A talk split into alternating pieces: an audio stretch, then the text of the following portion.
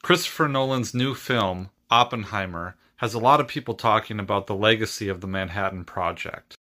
The film comes out next Friday, and it has me specifically wondering how it will portray the legacy of the Manhattan Project itself. Will it continue the narrative that every American learns in school that, yeah, the atomic bombs were bad, but we saved more lives by using them on civilians? Will it include inconvenient facts about Oppenheimer himself, the fact that he was an attempted murderer? Will it say that the Manhattan Project always had good intentions?